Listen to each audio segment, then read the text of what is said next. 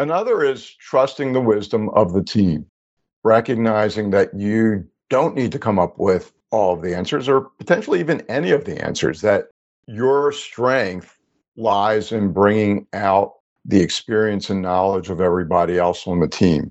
You're listening to Manage This. My name is Wendy Grounds, and with me in the studio is Bill Yates. This is the podcast about project management. We are excited to bring our guest to you today. This is actually someone we've had before. Alan Booker is joining us. He's a certified project management professional. He's an ITIL Foundation certificate holder, a Scrum Master, a Scaled Agilist, as well as a keynote speaker. We have a course that we are launching. This one is called Agile Beyond IT. It's a part of our self-paced training in Insight. Alan created the Fundamentals of Agile course for us, and the feedback was always positive, and sometimes you get the comment, I don't work in technology, so how does this apply to me?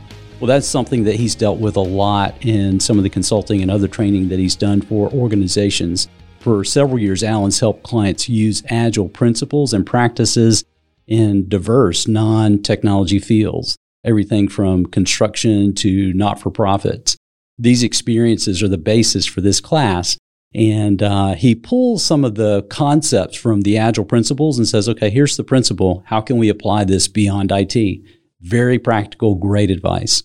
Alan has got multiple Agile certifications from PMI, the Scrum Alliance, Disciplined Agile, and Scaled Agile. He's created courses for us. He instructs for us. He is in the classroom. In fact, as we wrap up this session today, he's going to begin a 4-day PMP prep class for us.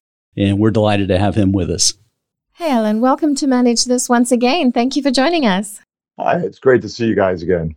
Now, we've just mentioned that you have completed a course for us, Agile Beyond IT, and we're very excited to publish this one. It's an excellent course. Could you give us a little bit of a background for this and why you picked that name for the course? Sure. So a few years ago, I created a Fundamentals of Agile course for VelociTeach. And it's been very popular, but as we were looking at some of the comments that people left, people were saying, well, this was a really great course, but it was all about technology. And I'm in a non-technology area. How can I use Agile? So we had some conversations and we put together a course for people that aren't in technology. And it just so happened that around the same time, I was thinking, how do I begin to sort of coalesce and distill some of the ideas I had around Agile, because I've been working with very non-traditional organizations and teaching them Agile techniques to better manage their work. Like I've done a lot of work with nonprofits, and that's really been very interesting to show them, hey, you can use these Agile techniques, and they love it. Alan, I'm going to quote Alan at Alan. There's a key concept that you share early on in the course, and I'm going to quote it. As the profession evolves, successful project managers will be pragmatic and select the best practices based on the project context. In other words, the lines between traditional and Agile project management will blur, and we will pick the best tools and practices based on our project's needs. I love that. I completely agree with that. But let's dig into it a little bit further. How do you see the lines blurring? So I think if we look at project management or the history of project management, traditional project management really came from construction, really from engineering and the expectation that we can design something and build it. And if you're looking at an office building, that's what they do. It turns out that my son-in-law is a construction project manager and has worked on some big buildings here in the DC area. So you've got your designs and your specs. You bring in the guys that do the excavation and the concrete guys, and they pour the floors. And then you bring in the plumbers and the carpenters and 3 different types of metal workers. And it works where you've got a good design. Agile started in software development. And Agile works really well there because we've found and we know that we cannot fully articulate what we need up front. So the idea of iterating through and getting feedback and moving forward works well. And I think that for a lot of us, if we begin to think about, well, what are the best practices from either side of the spectrum, we begin to pick and choose and say, well, it might make sense to do a daily stand-up, even if I'm working in a traditional environment, or that maybe we need to do more structured risk management on our Agile projects. Yeah, those are good. I love the concept of bringing the best out of both and blurring those together. Now, whenever we talk about this, I'm sure we have some purists that are really on both sides, both camps. Yeah. Who do you think is going to get more upset by that? You think the Agilist or the waterfall teams are going to be more upset by that? I think you're going to have folks on either side that aren't going to be very happy. I think that the people on the waterfall side, if you're working in construction, there's probably less that you would adopt from Agile. And the things that we recommend would probably be, hey, that's a great idea. I think the Agilists sort of came in as the insurrectionists 20 years ago. And I think they are beginning to slowly move to say, well, there are things of value from traditional project management. Alan, in your course, you compared project management to fusion cooking. Can you explain that for us? Sure. I think that originally one of the ideas I was thinking of, or the titles of the course I was thinking of, was Agile Fusion or Project Fusion. I like the idea of blending and mixing. So I think in the course, I talked about this great sushi restaurant that I go to in Mexico, where they're making traditional sushi, but then mixing in Mexican spices and peppers. Or there's a place here in DC where there's eggs Benedict, and then they use beef bulgogi as the topping.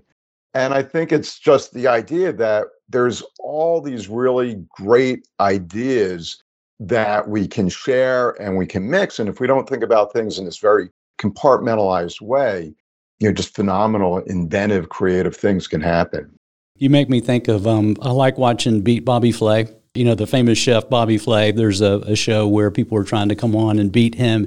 And he's always taking some traditional recipe and adding his own style. And it's usually some kind of like a serrano pepper or something that he adds to it that just takes it to another level. And the judges love it. So there's that idea of fusion.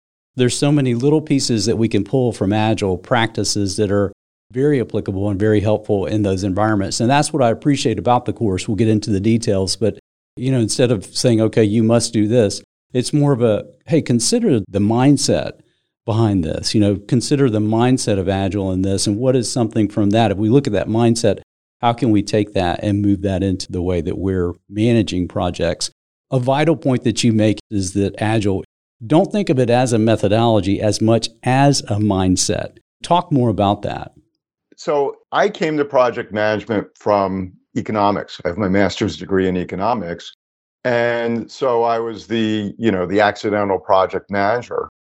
And back in the dark ages, back in the 1980s, I was working for a firm that was doing environmental consulting work. And I was working with a senior economist to develop a model of what would happen under different environmental regulations. And this was the dawn of the computer age. And I built this massive model in Lotus 123 release 1A. And he had some ideas about, well, this is how the model should work based on some previous experience. And I had a little bit of experience with personal computers. And so we would build a little bit, and then we would troubleshoot, and we would go back, and we would review. And we started out with a model that was, I don't know, maybe half of an alphabet long, and ended up with one that was so big, it was 3 alphabets long, and we had to bring in the data files one by one and run them and then aggregate them because of the capacity of the computers. And so that was really my first experience doing, software development. And then I went to work at the Treasury Department, worked with the New York Fed to automate the Treasury security auctions. And this was 1990, 1991. And my lead developer said, well, we're not going to use the traditional approach. He said, I found a tool that would allow us to sort of do screen mockups and screen prototypes, and that's how we're going to build the application. So we mocked up some screens, first just drawing things on paper and then putting it into the tool, creating a little bit of scripting behind it. In 6 months, the system was essentially built. And if we were doing traditional methods, we wouldn't have been into the design at the 6-month point. And so I was doing all of these Agile things, and I realized that how we work together and how we organize the work is more important than a particular methodology. And then let's consider that the founders of the Agile Manifesto represented about half a dozen different frameworks and methodologies. And they were really looking for what are the commonalities that we have in terms of the themes. Alan, we also talk about agile teams as being self-organizing and self-managing. Where does this idea originate? So the idea of self-organizing, self-managing teams comes from a classic article in the Harvard Business Review. I think it was in the mid-'80s. There was two Japanese professors, Taguchi and Nonaka, and they wrote this article called The New Product Development Game. And they talked about some of the leading companies like Fujitsu and IBM and Honda, and how they would create these teams that they would specifically put off-site and say, figure out how to solve these problems. And that's where the word came from. And I think that when we talk about agile concepts, I think the word self-organizing, self-managing teams is probably one of the ideas that's hardest to understand and hardest to wrap our heads around.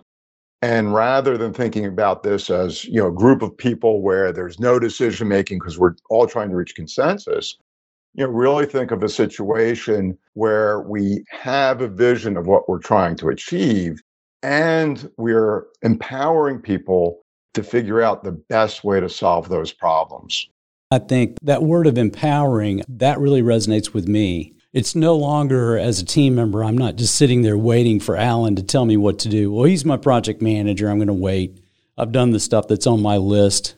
We've got a team meeting on Friday, so unless I hear from him before Friday, I'll just sort of document a few things, clean up a few things. But he's my manager. I'm going to wait until he tells me. It's a different mindset with Agile. Right, and I think that really ties into the idea of unlocking the creative energy of our team members. If we're working in knowledge work, which almost all of us are these days, we need to recognize that the folks that work for us are at least as well educated and probably as smart as we are. And if we tell people what to do, then they'll do what we tell them. But if we invite them to be part of finding the solution set, we'll come up with lots of different ideas. And for most of the problems we're trying to solve, there is not just one simple solution.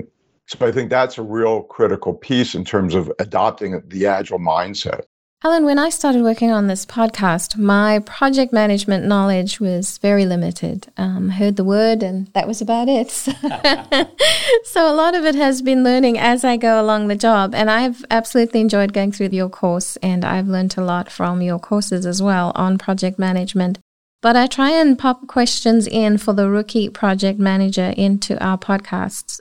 Things that I would want to know. I'm sure there's other people out there that would like to know as well. And one of my questions is, what do the terms iterative and incremental mean? How would you describe those words? So I'm going to actually just even pull that back even a little bit further. I think agile is a very natural way of organizing projects and organizing how we do things. One of the metaphors I use is kids playing at the beach and building a sandcastle. If you watch kids building a sandcastle, you know, they don't have a plan and they don't map it all out. They start building. And that's the idea of being incremental. We will build things in pieces. Iterative is where we learn from what we're doing and we adjust or we adapt or we do things differently going forward. So if you see kids playing on the beach building a sandcastle, they'll build something and say, hey, guys, what do you think? And they'll be like, and maybe they'll knock it down and start over. And so that same principle of let's build things in small pieces, let's get feedback and use that feedback to drive things forward is really one of the critical concepts behind Agile. I love the analogy. And I just think about seeing kids at play and what we can learn from them. And you're absolutely right. And it's funny, too, from my standpoint, I can remember watching our own kids playing. And one of the boys would figure out a better way to form something with sand where it would withstand the pressure and just the right combination of water and sand and maybe some shells. And then the other kid would watch and they're like, okay, got it. Then they'd go replicate the same things. There's like a natural learning that takes place. You know, they're not worried about IP or mutual non-disclosures. They're just playing and figuring out the best way to get things done. Well, and that's one of the basic lean principles, Bill, which is amplifying the learning. And the other principle that you just talked about is the self-organizing or the self-managing teams. You know, when the kids are at play, no one wants to be the head of Sandcastle Inc. And if you got one bossy kid, everybody else leaves. Yep. That's true. You take your shovel and go somewhere else. There's plenty of sand on the beach. Yeah. So this idea of iterative and incremental, those are foundational concepts for agile approaches. How can we take that approach in non-IT projects? What are some examples that we can think of with that? Sure. Let's just think of something really simple. Let's talk about writing a report or a book or something like that. And imagine that book is 10 chapters long, 100 pages long. And the traditional way of doing it is I'm going to go off and I'm going to spend 6 months or whatever writing the book. And then I turn it over to you as my boss to review. And now you've got 100 pages. And an agile approach is as I complete each chapter, or even maybe even each section within the chapter, I'm going to share it with you. You'll provide feedback. And so if you didn't like the way I was phrasing things, rather than having to make those changes on 100 pages, I've learned after 5 pages or 10 pages, and it flows through, which also reduces the cost of rework. And the cost of rework goes up exponentially the further from the source. Something else that I wanted to find out more about was lean. You talk about lean and you talk about the house of lean. Can you describe what that is? Sure. So lean is also a set of principles, and lean actually came from Toyota and Toyota's lean manufacturing model. And I've seen lean described different ways, but one of the metaphors I really like is the house of lean. And so the roof of the house of lean is value. And that's because we really want to focus on delivering things that are valuable to our customers. And the base is leadership. And leaders really need to create the right environments for teams to excel and do well. And another component is systems thinking. And that's a very fancy way of saying we need to consider the entire process and how everything works end to end to avoid optimizing a specific piece. So typically what happens is we'll speed up the piece of work in one area, and all that does is create a bottleneck somewhere else down the line. Another thing that is really valuable is focusing on recognizing that people matter and having respect for people and culture. And I think today that's even more important than it was, 60 or 70 years ago. And the idea of continuous improvement, of always trying to get better at what we do. As you think through these pillars or these foundational concepts, it's easy to see how those apply regardless of the tool, the framework that you've chosen to manage your project. There's a lot to pull from lean into that. For example, let's talk about transparency. I know that's one of the pillars. How does transparency show up in healthy teams?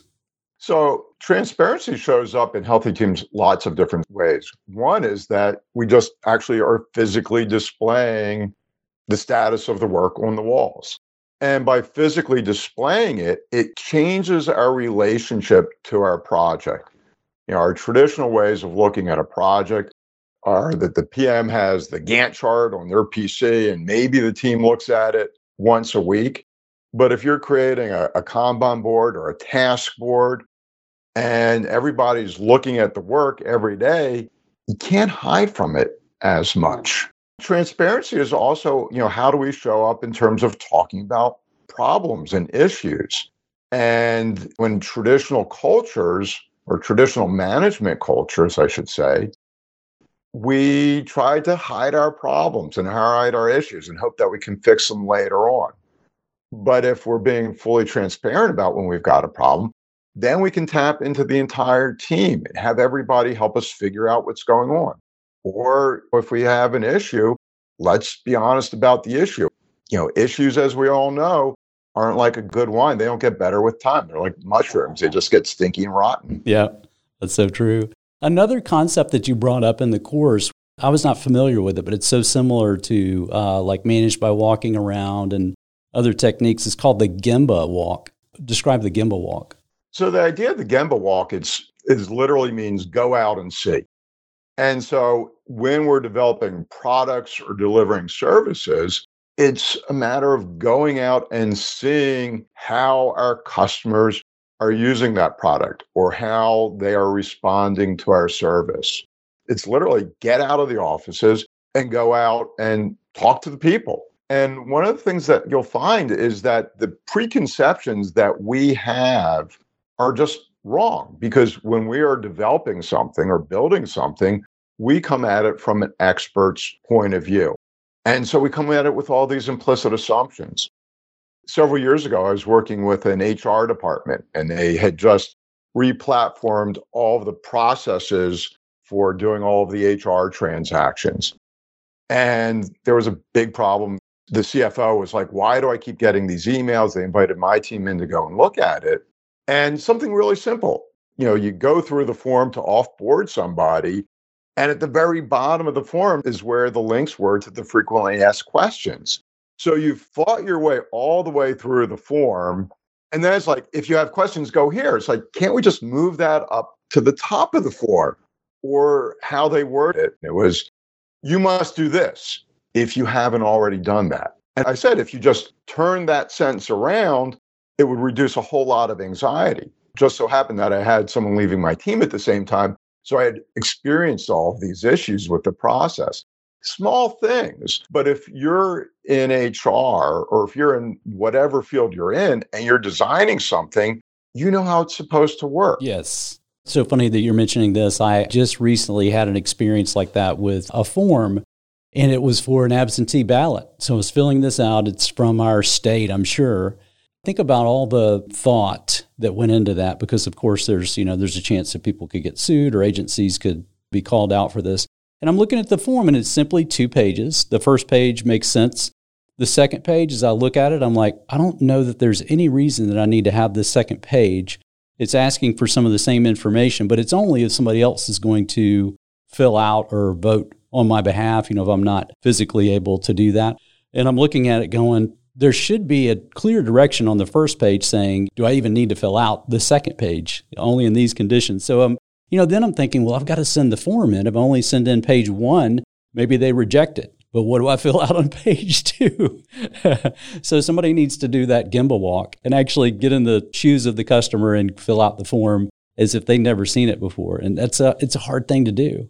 Yeah, and it also brings in another component, which is if we look at Agile writ large, it's this universe of different concepts and ideas that start to play together. So from Gemba, you get into customer centricity or design thinking, the idea that we can create easy prototypes to get feedback from our customers versus assuming that they're going to understand what we want. So true. One of the points or the sections in the course that you have, you take the Agile Manifesto and you describe these and you show how they're relevant to other projects. So the Agile Manifesto was written by technologists to find better ways of delivering software, but we know that those values can be relevant beyond IT. So can you share some examples of how those values are relevant to people that are constructing buildings or building a ship or some other physical product? So I think if we look at the Agile Manifesto, you're right, it is very technology-centric. They talk about building software. But if we replace software with solutions or products, then almost all of the concepts translate over, or even the first one, which is individuals and interactions over processes and tools. I had a friend who was working with an insurance company years ago, and one of the things she was doing was getting them to move from a rules-based way of dealing with customer interactions to a values-based view. And so the difference is teaching people or teaching our employees what we want and what we value and letting their best judgment guide what we should do. It brings back to mind leading customer service organizations. A very positive incident that I had at a leading hotel chain where they empower their employees. And, I was checking out in the morning and the maid said, how was your stay, Mr. Zucker? And I said, it was great, but I had some internet problems. And she got on her walkie-talkie and, said down to the desk, please put a credit of $50 on Mr. Zucker's bill.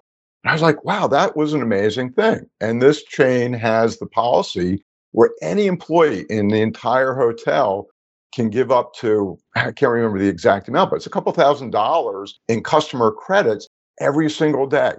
You took the 12 Agile principles, you can find them all over the internet, and you reinterpreted those to apply to non-software projects. I gained a lot from that. I like the work you did with that. If the listeners want to follow all 12, they're going to have to go online to our website, purchase the course, and hear from Alan that way.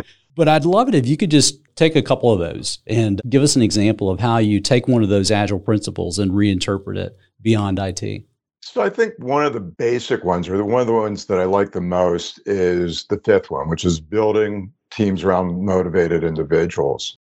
And when we think about management and management theory, and we think about it from a historical perspective, you know, we can really see how some of the traditional values that we created that really go back to the era of mass production, the Taylorism and Fordism, really created an environment of command and control.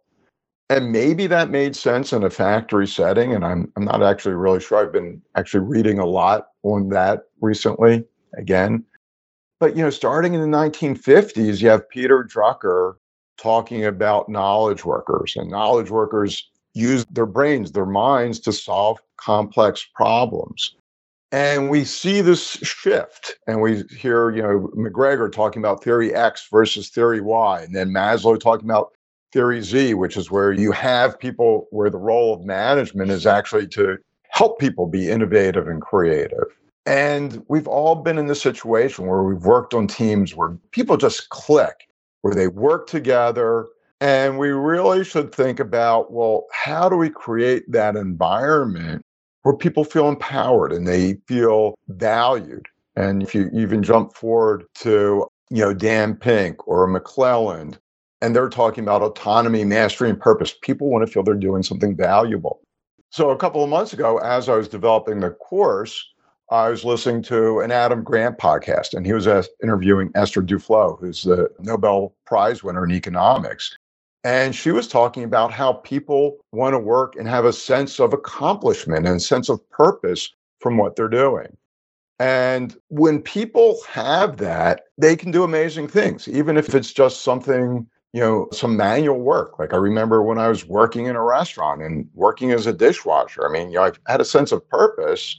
It created grit for me, but people need that. There's a key word that you brought up, which was the word dignity. That's such a great word, because those people that are leading teams, if they can embrace the idea that every person on this team has value and has a special skill set, my job as a leader is to bring the best out of each person and to treat each person with dignity, and for them in turn to treat each other with dignity, including the customer, whether they deserve it or not. But I love that word of dignity, because it, in my mind, it puts everybody at the same level. And that's where teams really flourish, is when there's not a superstar, there's not a hero coming in at the end. Everybody's at the same level. Everybody's pushing and has the same passion to create the new product or make the enhancement or come up with a better way. And dignity is such a key for that. I agree. And I think even in any work environment, my younger brother's a special needs person, and he works at a major bank, and he's been there for over 20 years. And that job has given him such a sense of dignity and purpose in what he's doing, and, you know, just completely outside the realm of what we normally think about. Alan, one of the concepts that I think we can take from Agile approaches and apply in all project settings is this idea of value stream mapping. Talk a bit about that and how that can benefit even those that are leading non-IT projects.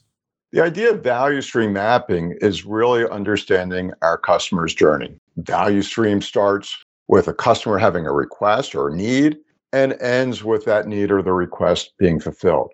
And it's really understanding all of those interaction points along the line. One of the quotes that I love from Deming, and Deming is just a master, is if you can't describe your process, you don't know what you're doing. So when we map out those various steps, we can really begin to see, well, what are the things that make sense and the things that don't make sense?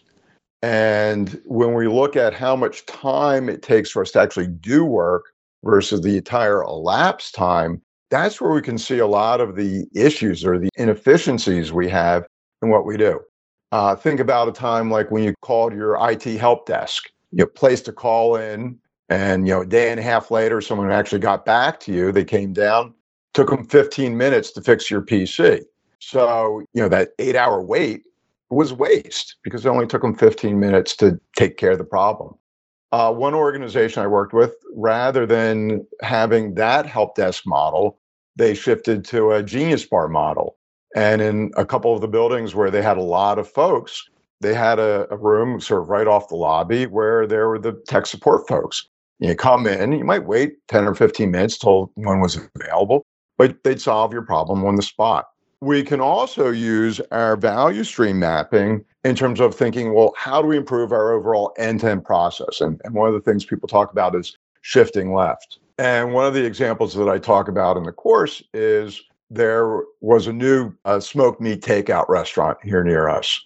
And food was great. It was smoked meats, and they had a pop-up fried chicken kitchen in there as well. You've got my attention. First time, it was great. It was wonderful. First time we placed our order, went in, we picked it up, came home.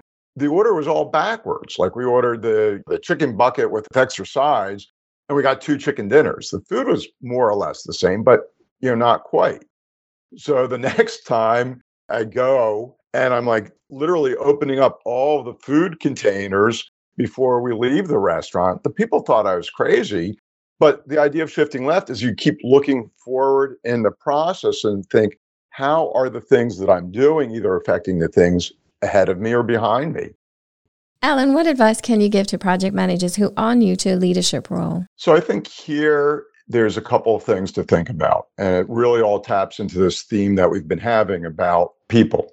So a couple of just quick tidbits there is one, recognizing that teamwork makes the dream work, that it's about people working together to create this new product or service, or even if we're running or working in an operational environment. Another is trusting the wisdom of the team, recognizing that you don't need to come up with all of the answers or potentially even any of the answers, that your strength lies in bringing out the experience and knowledge of everybody else on the team. And then a third is using mistakes as a learning moment. There's lots of different quotes out there that success is a poor teacher. And that when we create an environment where people are afraid of admitting mistakes, we don't get better. One of the things I do even in the classroom is I'm setting the norms for a class is I say, don't fear failure. This should be a very safe environment, and you will learn more by making mistakes versus by getting it right. Alan, this has been excellent talking with you. If our project managers want to get in touch with you, if they have some questions for you, what's the best way that they can reach you? Sure. The best way, there's actually 2 good ways. One is connect with me on LinkedIn. I'm Alan I. Zucker on LinkedIn. The other is to visit my website, pmessentials.us. I've been writing articles on project management for over 8 years now. I'm coming up on 100 articles. And so those are great articles for people to review. I also have my upcoming webinars and classes that I'm teaching. So that's another great way to catch me. You're a busy man, and you are also a recurring guest on Manage This, and we appreciate that. It is such an honor. I'm also a very happy VelociTeach instructor. Yeah, it's such an honor to have you on the instructor team. Your excellence in the classroom and your connection with students is always something that inspires me. Thank you, Bill, being able to address this with us today, figuring out how to apply Agile principles beyond IT. I think for many people is this big black box of confusion and fear. And you just open it up and explain it very straightforward. The examples that you give are spot on, and so we appreciate your contribution. Thank you for your time. Bye-bye. Thanks. That's it for us here on Manage This. You can visit us at velociteach.com, where you can subscribe to this podcast and see a complete transcript of the show. You have also just earned your free PDUs by listening to this podcast. To claim them, go to velociteach.com, choose Manage This Podcast from the top of the page. Click the button that says Claim PDUs and click through the steps. Until next time, keep calm and manage this.